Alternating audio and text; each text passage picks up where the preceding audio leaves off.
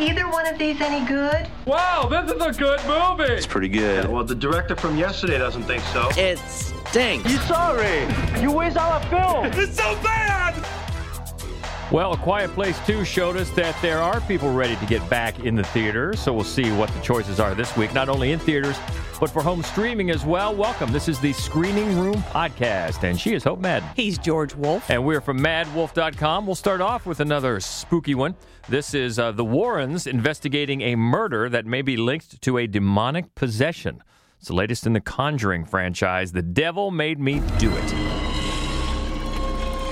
The court accepts the existence of God every time a witness swears to tell the truth. I think it's about time they accept the existence of the devil. I'm only interested in reality. But I can see things that your people can't.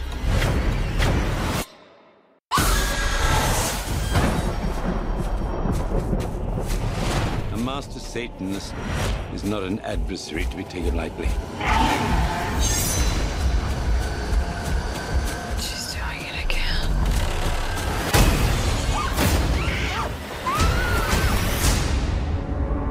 I kind of was joking about this title when I, ever since I first heard it. It sounded kind of cheesy to me. I mean, it makes sense to go along with the story because, as usual, for these uh, Conjuring movies, it's from the files, the real files of Ed and Lorraine Warren. And when you dig into it, it is interesting because it involves what appears to be the first ever use in a courtroom of a murder defendant using the defense of demonic possession. That that is interesting. It is interesting, and actually, the story stays pretty close to what the the you know the guy testified as mm-hmm. to having happened to him and how he came to be possessed by demons and then went on to to murder somebody. Then after that, it goes a little. The story, Yeah. the film takes a takes a, a hard left. While we and the Warrens, played again by Vera Farmiga and Patrick Wilson, sleuth out uh, sort of Scooby Doo style, what, what it is, how this fella came to be cursed. She does kind of wear a turtleneck. She It's does. Not, it's not a sweater. Don't compare but, her to Velma. She's not in Velma's league. but they are really good. I mean, they are, they have such a, a, great, obvious chemistry now after three Yeah. films. They really did in the first one too, but they really drive this movie. And this, so it's the third in the Conjuring series. It's the eighth in the overall universe. Yeah. And when, even when you look at all eight films, none of them have been real dogs. I mean, you've got the first Conjuring at the top. That's just a classic. Yeah.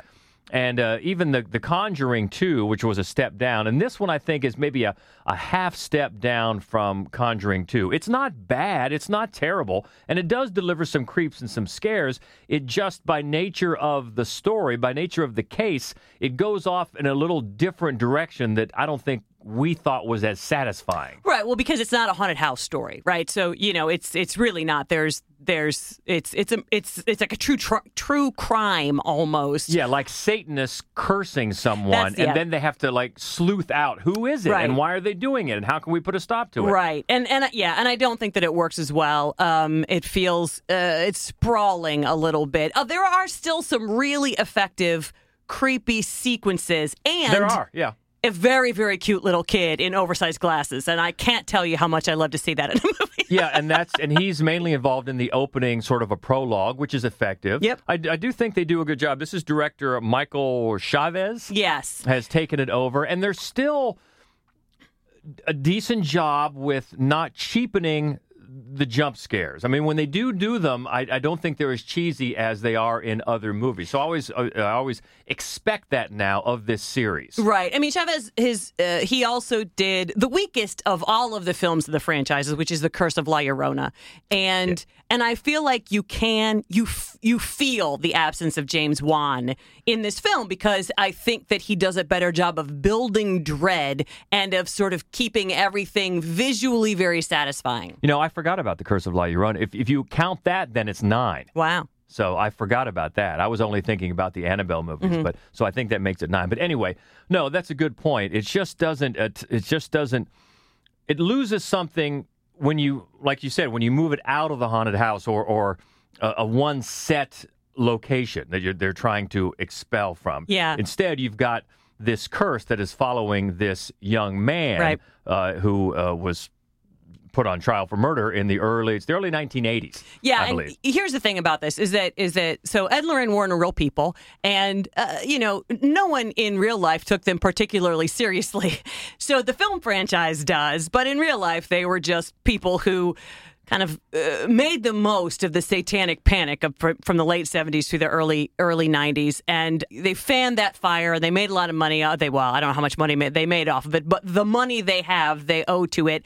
And the thing about this particular film is I don't mind so much the idea that people believe Satan is real or that people believe ghosts are real. I think that's very spooky. But the satan- t- satanic panic, that that era in history, did a lot of genuine damage to a lot of real people by suggesting that Satan worshippers were responsible for crimes. And this movie does that. And mm-hmm. for that reason, I don't like this movie nearly as well. I Yeah. can't find it as satisfying because it seems like the ugliest kind of pandering that was happening at the time. Yeah, that's a good point, but it does benefit from the two main stars. I mean, Wilson and Farmiga make continue to make these characters uh, worth getting invested in.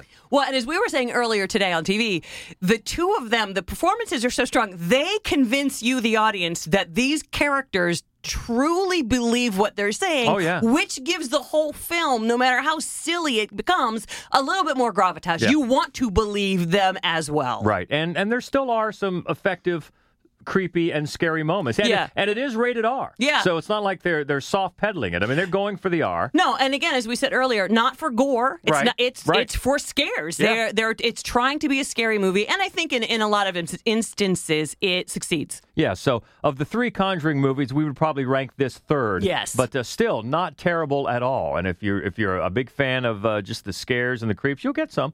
But there's the- no Bill Wilkins. Say it. My name is Bill Wilkins, and this is my house. Don't they? They kind of make a, a some. There was a some part of it when I w- started to go there when we watched this. Don't they make a reference to, to Bill Wilkins? anyway, yeah, but there's still some some decent uh, scares there if you're into it. It's Conjuring, uh, Devil Made Me Do It, and it's out in theaters right now. Let's go animation next. Lucky Prescott's life has changed forever when she moves from her home in the city to a small frontier town and befriends a wild Mustang named Spirit. It's Spirit Untamed. This horse got a lot of spirit. It's in your heart to run free. It's in mine too.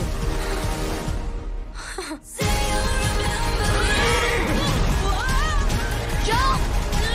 You stay away from that horse. We need to get Spirit back to his family. Sign me up. I believe in you, Lucky. You have your mother's spirit. Trust me.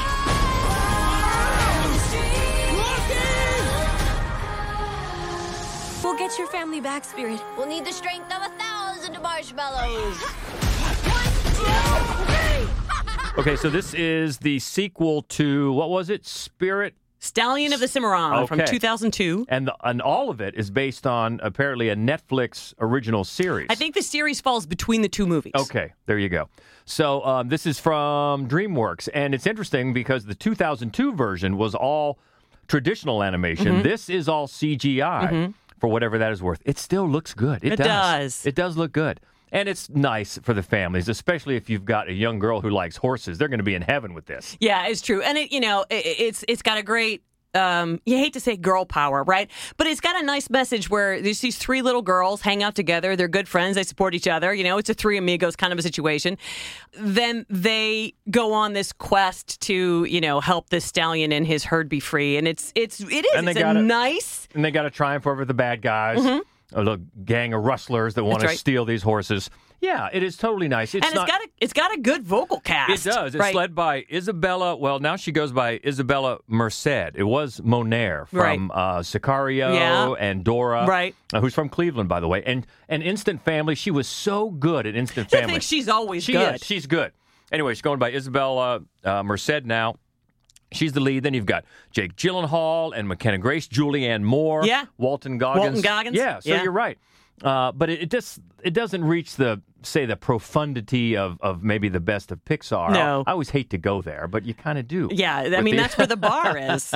so it just doesn't reach those heights, but it's perfectly fine. It is. It's, a nice movie, and like you said, it looks good, and It it's in theaters right now. And so I feel like it's a it's not a bad one to take your kids to to sort of you know, get back into the air conditioned habit of the movie theater. Right. The only thing we were saying, and we're not going to spoil it at all, but by the end, they do, of course, leave it wide open for another installment. But we found the way they left it kind of curious and. and Problematic, even. a little bit to the to the spirit, uh, no pun intended, of the entire movie. Yeah. So I'm sure there will be another one. Let's see where they take it because if they do take it where it appears they're leading, it would be a, a little bit problematic. But just talking about this installment, it is perfectly fun and nice for a family adventure, and it is in theaters now. Spirit Untamed. How about a family documentary? Take a stroll down Sesame Street and witness the birth of the most impactful children's series in TV history.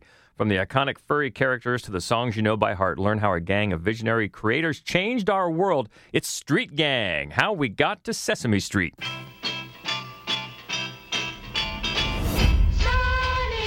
This was an experiment. Tag, you're it. No one had ever seen anything like it. I wanted to capture the family aura. Hi, Bird. Ah, ah, ah, but I don't think any of us sat there thinking, oh my God, we're changing the world. It was all of us having the time of our lives, but always with this message that television could be socially valuable. Loved it. you know what I thought was cool because it, they use the song in Yeah, the trailer, of yeah. course, and everybody kind of sings it in their head. That that whole campaign was originally based around telling people how to find the show on their local channel. It's amazing. How do you get to Sesame Street? Yeah. It makes perfect sense. And then that show is that uh, song has just become ingrained uh, to go along with the with the series. And it's it's one of those deals where as you watch it, and it gives some great history, some great history about the beginnings of the show and the people that were uh, behind it that you've probably never heard of before, as long as as well as people you have, like Jim Henson. Uh, so that history and the the cultural relevance that it has con- that it did reach, continues to reach, but also some surprising motivations of some of the uh, the creators behind this. I thought that was very interesting about who they were trying to reach from the very beginning. Uh, was was really interesting to me, and and also if you're of a certain age, you're going to see some of these classic moments that you remember watching the first time. Like, oh, I remember that part, or when they did this, and it's really heartwarming. And of course, it's a it's it's a great show that has carved its mark in in popular culture uh, for for a good reason. And we've seen you know we've seen movies now about Mister Rogers, both Mhm. documentary and narrative. Mhm. Then there were a few years ago there was that really good documentary just about the guy that played Big Bird. Yep. Uh, he also did also Oscar the Grouch Mhm. called I Am Big Bird. Look that up, especially if you like this, because that would be a perfect double feature for this. But um, it's it's just really heartwarming and nice to see and funny, especially if you just if you want to hang and you do at the very end for the outtakes. Where some of the Muppets uh, get getting on each other. Oh my god, that's Funny. hysterical. Also, I love that you know you discover that that uh, Frank Oz and Jim Henson basically were Bert and Ernie. I love that. I love that so much. And and also I loved uh, they they spent a lot of time with the two main songwriters. And you know, I mean, those are brilliant. Those the songs, Yes. not just obviously like the the ones that stick with you forever, like it ain't easy being green, but Mm-hmm. also they talked to the other songwriter who did those like like letter B. Yeah. I mean, and those are the ones that you and I through our own childhood and then ri- our son's childhood, you know, uh, with a rebel L la la la Yeah. and born to add. I mean, those are hilarious. Well, those one- are so good. The one guy in talking about that songwriter said that he had an uncanny ability to write a song that sounds just enough like another song. so yeah, like yeah, it worked perfectly. So yeah, there's there's just a lot of fun here and a lot of history to to learn about the first time. I think for for a lot of people, well, you'd have to be a real real Sesame Street head to know some of this already. I mean, it really went down some broke some new ground. Uh, I think for me, but it's worthwhile knowing because these people even though they didn't think so at the time, look what they brought into the world. Oh, yeah. You know, just just based around the fact that kids were already watching so much TV. Let's Mhm. have them watch something that teaches them something. Mhm. Simple idea, but uh, boy, hard to get off the ground at first, but but turned into a, turned into something legendary. So yeah, we liked this, and it is in it's in select theaters And it, like like here in town in Columbus, it's at the Drexel, but uh, it's also on on VOD. It is. Yeah, and worthwhile. Street Gang: How We Got to Sesame Street. Let's do a foreign language film next. Undine works as a historian, lecturing on Berlin's urban development. But when the man she loves leaves her, the ancient myth catches up with her. She has to kill the man who betrays her and return to the water. This is Undine.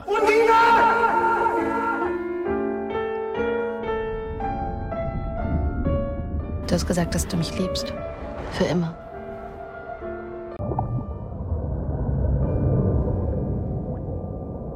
This is the latest from German filmmaker Christian Petzold, who, if you're not familiar, he's just great. He is. Get to know him. Oh man, he did a movie a few years ago. I don't think it was his last one called Phoenix that I loved. did Oh, a movie yeah. called Barbara. He just he has a way with making his movies seem so simple, but they're not. And his characters have these strange, strange obsessions, and his shot selection is fantastic, and his pacing and editing, and it looks great. He's just one of those guys that flies under the radar. But man, look up his films because they are good, and this one is good. And yeah, it's it's interesting because, like it said in the synopsis, there you have a romance that goes bad. Okay, that happens. But then immediately she falls into this mythology that she has to return to the water as a nymph. But first she has to kill this man. Like, What? Yeah. Where did this come from? And it's such a fascinating mix of history and mythology because, uh, and Undine, Undine is played by uh, Paula Beer, and she's great. And then she gets into a new romance with Christoph, who's played by Franz Rogowski, who's also very, very good. And so they start their own real intense romance, and the the uh, preoccupation or the the obsession with the water continues because Christoph's job is an industrial diver, Mm. so he's always in the water and getting some dangerous into some dangerous situations. So even as they have an intense relationship, she never really completely lets go of Johan, her her her past relationship, and it's just fascinating the way it goes. And, and she, as her personal life suffers more upheaval, her lectures, her her historical lectures, start reflecting that, and the, the way it just mixes history and reality and mythology is fascinating, and it looks gorgeous, especially the underwater scenes, fantastic, and it's just so crisp and it moves so quickly. It's just just another feather in this guy's cap, really. Uh, Christian Petzold, I'm interested in whatever he does, and this is another winner. I wouldn't say it's quite, it doesn't, it doesn't deliver quite the punch that Phoenix did, right? But uh, but it's good and really worth checking out. It's on VOD right now called Undine. Let's do another one that's based in history. This is a young widower sidestepping grief, loss, and familiar dysfunction when he steals his wife's ashes and sets off on an impulsive odyssey through America's heartland to find something he'd lost long before her death. This one's called Monuments. I've been seeing her. Laura. She's gone, man. We've got to do what we need to do to put her to rest and move on. What? I want to report a stolen car. Rochambeau. In the scatter you were, we were the happiest. Chicago is the answer. Am I dreaming? You're not dreaming. Mia's dead. I'm lost. Or my ashes are anyway, and my whole family wants you arrested. Um, I'm sorry about that too, right now. I can't do anything with sorry. Action, Ted.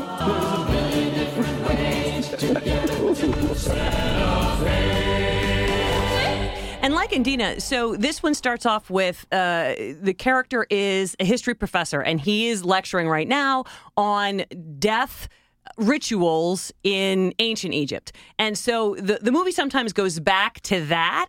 And it's basically, it's a lot about how exactly is this man supposed to process his wife's death and does he believe in an afterlife and where, you know, and how is he supposed, but really what it's about is he as a human being does not know how to move on without her. Right. Uh, and strangely enough, it is a comedy. It's Yeah. a sometimes slapstick almost right. comedy. I was going to say that. It just gets nutty. It really does. Um, and uh, he, since her death, has just been walking around with her ashes, and her family is not pleased about that. So they steal it and they try to have their own uh, ceremony, and he steals it back. And then he steals a truck. and that's where he gets in trouble because you can steal back your wife's ashes. You really Yeah. can't take this other guy's truck. So then there's a cross country chase where the family's after him and the police are after him, and he stops by these weird places.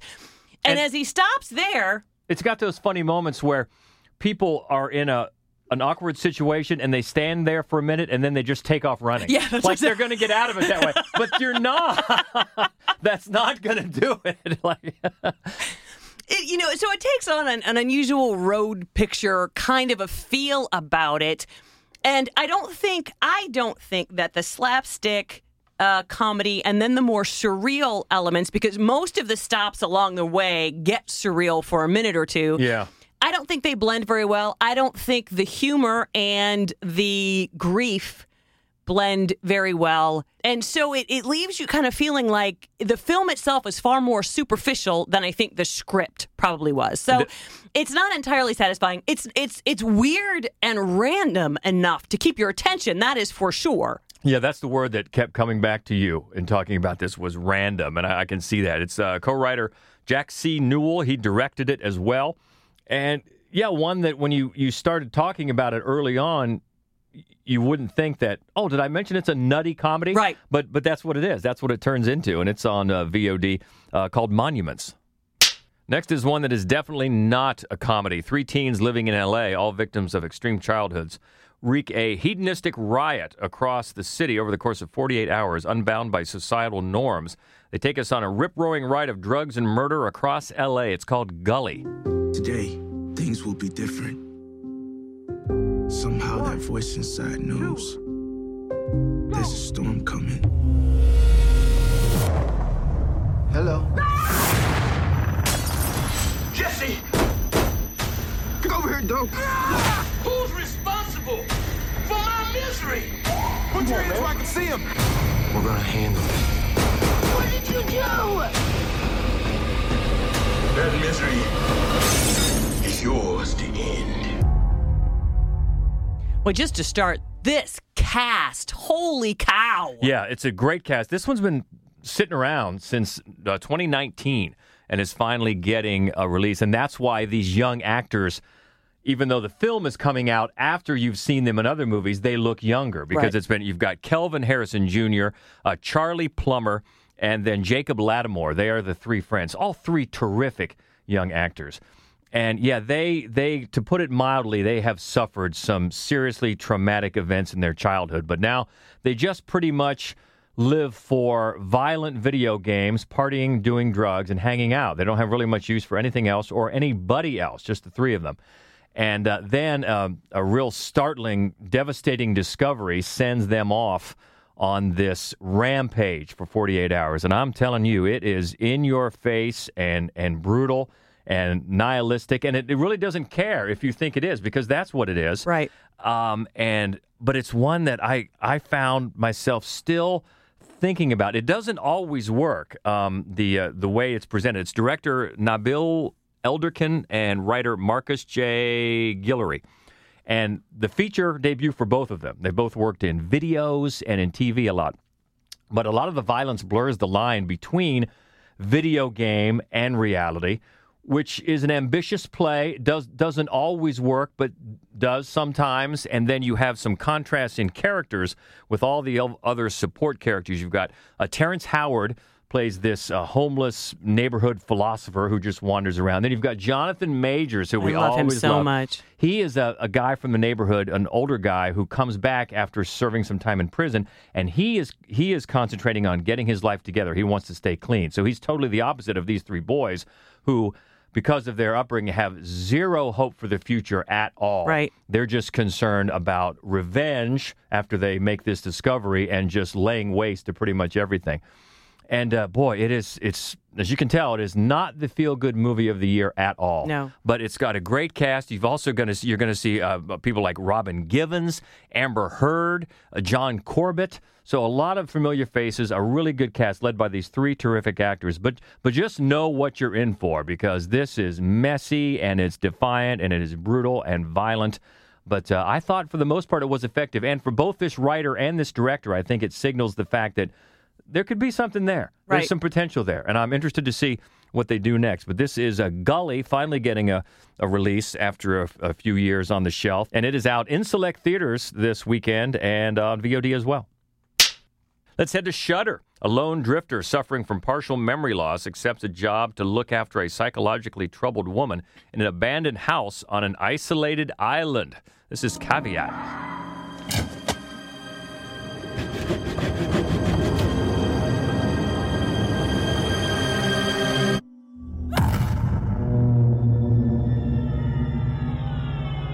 Well, it's interesting this morning when we were on our TV gig.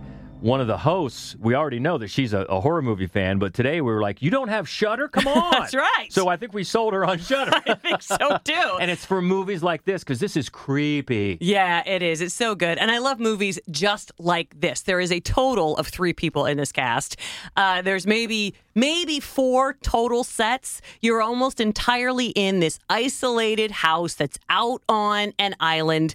And um and and everybody in the film, all three of them they're so wonderful. And the the way that the film uses these locations is is really excellent as well.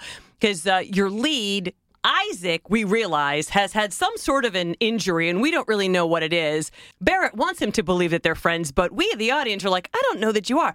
But he just, he's very hushed about things. He just needs a favor, just a favor, you know? And uh, it's such a great setup. And then they get to this island, and he, and, and he needs to look after Barrett's sister just for a few days. Olga. Olga. But in the meantime, Olga has panic about uh, about being attacked at night, so he has to wear this vest that's chained. What? You have to Yeah. what? No. There are so many bad decisions happening, but the way they set it up with this guy, he's kind of fuzzy about what's going on. Anyway, you buy all of it. It's so effective. They have not a lot of jump scares, not a lot of, I mean, it's just this creeping dread with images that are sort of primal fear and revulsion Mhm. without ever explaining it to you. And in the end, it really works itself out in a very creepy but satisfying way. It turns into kind of a survival picture, as many times horror films do. Yeah, this is writer, the writer and director Damian McCarthy. So another Irish, Yeah. another Irish horror. Yes. they've been doing it up lately too. Oh, you're not kidding. and just watch the. All you have to do is watch the trailer for Yep. this, and you get you you'll be totally. You get the mood. Yes. And boy, it was it was one of the most intriguing trailers I've seen in a while, and hardly any words in the trailer at all, but just the visuals. I'm like, ooh, Yeah. yeah, I'm down with that. So that's just another reason. Yeah, we're, we're singing the praises of Shudder uh, out this week, and it is called Caveat. Next is the true story about the 2009 Abilene, Texas high school football team. It's called Under the Stadium Lights. No mystery. People come together. Incredible. The Abilene Eagles are facing the number one team in Texas. You are fighting for your brothers and for this town. This city chews them up and it spits them out. And you're always there. I know that outside of football, you guys have tough lives. This town is gonna forget about you. Life ain't no football game, son. Life doesn't dictate destiny. We'll stand by each other. No matter what they say, they don't know us. They don't know what we got in here. Hard! 30. He's at midfield. Boy, this is not good. Uh, this is based on a book called Brothers Keeper. Originally, that was the title of the movie. I don't know why they changed it because one of the reasons is you got a movie about, it's not a documentary, but it's about Texas high school football, and you're going to change the title and put lights in it? Right. Uh, that just invites a comparison that you are not coming out on a good end of. Uh, No. it's, it's not. It's not a good movie at all. Uh, the the cast is uniformly bad, except for you've got three veterans in small roles. Uh, Laurence Fishburne, everybody knows, and then you've got Glenn Morshower and Noel Guglielmi, who you'll know their faces, uh, veteran guys.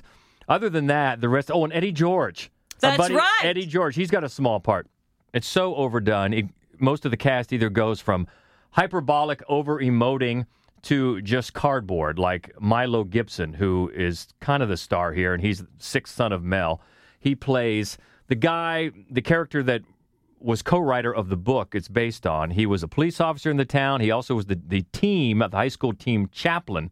And this movie is sort of based around the fact that he got them to take part in a quote unquote safe space where they would stand up and they would bare their souls about the problems they were going through at home and lean on each other to get them through it. That's fine. That's very commendable. I Mhm. like that. But not the way it's presented. None of these boys are real people, at least not on screen. No. Uh, they're just, most of them black and brown players, just come off as vessels for this white man's word, and so that they can ever be vigilant about staying righteous. There's never one mention of girls or sex or anything that you might equate with the normal high, High school boy? senior. Yeah. So, Nah. yeah, and I'm not saying those are good things. Well, I'm just saying that makes them real people. Right. And these, they don't seem like real people at all. Hardly anybody does. And not only that, the whole thing is another one of those bootstrap fantasies where these boys refuse to be taken down by their environment. And so what the the silent message there is anybody that doesn't rise above their environment is just not working hard enough. Yes. Because there's never any talk of any systemic problems in their city or in their community that that might help keep them down and help perpetuate the kind of situations that they're complaining about when they stand up in the safe space. Sort of like Hillbilly Elegy. did. Yes. It's the same sort of thing. Except worse because it's a white savior film. yeah. And interestingly enough, I have to say, since it's a football movie, you wonder about the football scenes. Well, Todd, director Todd Randall, early on, he kind of does what I thought was a sort of smart and sort of charming thing. He just uses the actual game film from the high school team. Uh, when it was played, which you can see maybe from budgetary reasons was was smarter, but then when it gets later on in the season to the big big playoff games, then he goes to recreating them, and that clash just makes these scenes that kind of look pretend anyway look even more pretend. So that started out as a positive, but it ended up on the wrong foot. So I'm sure it's a good story. It seems like they had a great season and they were probably great kids. I'm not saying that at all. I'm just saying in bringing that movie to the screen, it really, really comes up just very, very one dimensional and uh, and really not worth it at all. It's called Under the Stadium Lights. It is on VOD.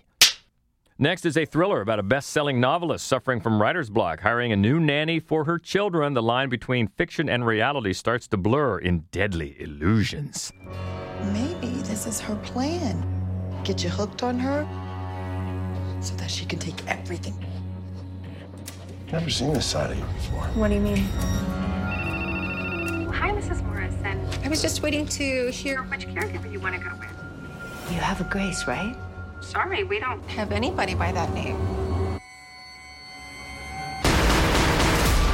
It's time for you to pay. You hurt me? That's hilarious. that title right there, you're like, Yep. this movie's bad. Well, I'm thinking with, with that with that synopsis and that title, I'm thinking this is Lifetime or something like that. One of those. uh, oh, you hire a a, a, a good looking nanny? Mistake. Yeah, and in this one, you know, it, it, the thing is, you should. You, you get the synopsis, you get the title, you think you know what you're going to get going in, right? You're not going to get a very good movie, but it's going to be pulpy and erotic Right. and whatever.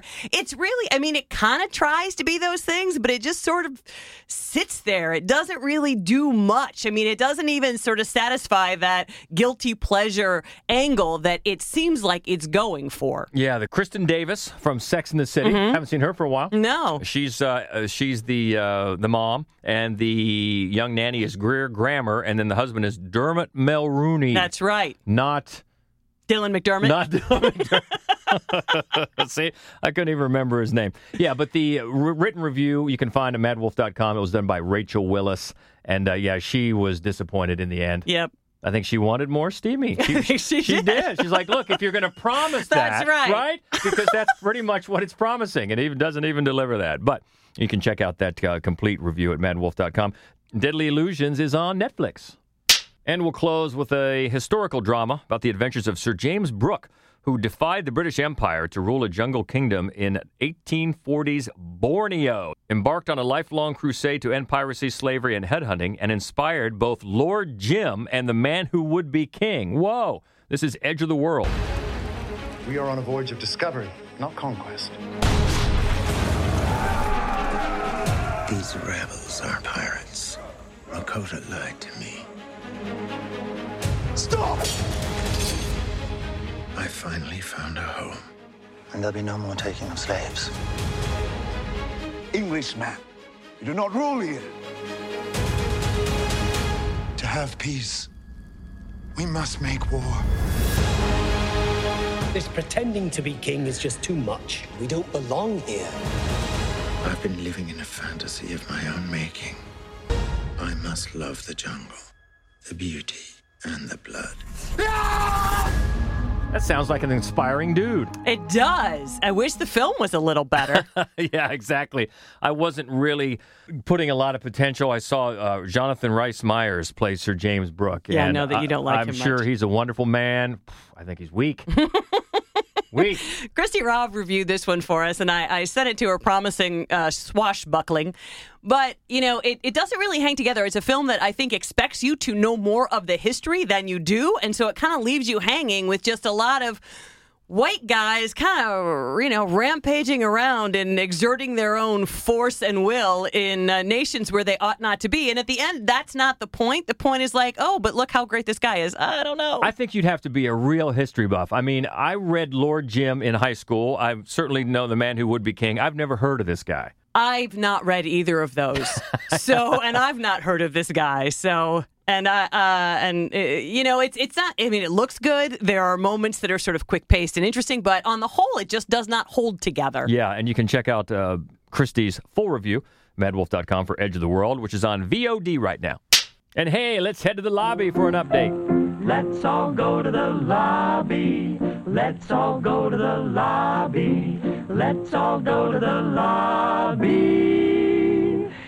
Back in the lobby with Daniel Baldwin, aka the Schlocketeer, and he's always got his ear to the ground about the studio news and the release dates and all that. So, what's up this week? Well, I wanted to offer you congratulations because you've been handed a reprieve. um, MGM has pulled their uh, Stallone superhero movie Samaritan from its June date. uh, right now, it doesn't have a replacement date, and I have a suspicion that it has a lot to do with the Amazon buyout. Oh yeah, Seems like something they'd probably rather just release direct to Prime once the dust settles on the merger. So you you've got some time away from that one for the moment. we appreciate your your kind thoughts. well, don't appreciate it just yet because I've got something else for you here in a minute, but we'll get to that. In the meantime, the South African horror film Gaia will arrive in theaters on June 18th and then hit VOD a week later on June 25th. The Megan Fox thriller Till Death arrives on VOD and in limited theatrical release on July 2nd. Disney Searchlight Pictures has moved up the release of their uh, drama The Eyes of Tammy Faye by a week to September 17th, and that one stars Andrew Garfield and Jessica Chastain as Jim and Tammy Faye Bakker. So Wow. hopefully that'll be interesting. Wow. Yes. God, I cannot wait for that. That's interesting casting. It is. yeah.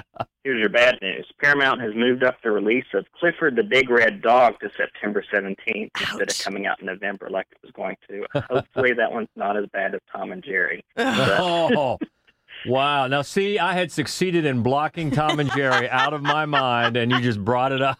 hey, if I have to remember it, you have to. and beyond that, Universal's Focus Features is unleashing a thriller titled Wolf into theaters on December 3rd. I like the title. Yep. and that's all I've got for you. Ooh, Been a ki- kind of a quiet week, week. huh? Well, Yeah. that, that Stallone news was enough.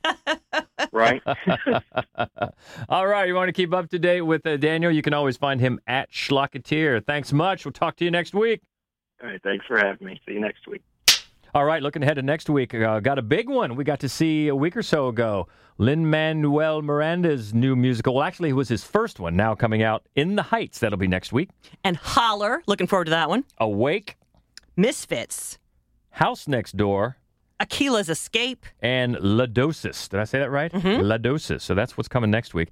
Might be some more pop up. I feel that there probably will be. Seems like there always are, and that's fine. We'll talk about them. Until then, let us know what you thought about this week's bunch. Have you made it out back into the uh, theaters?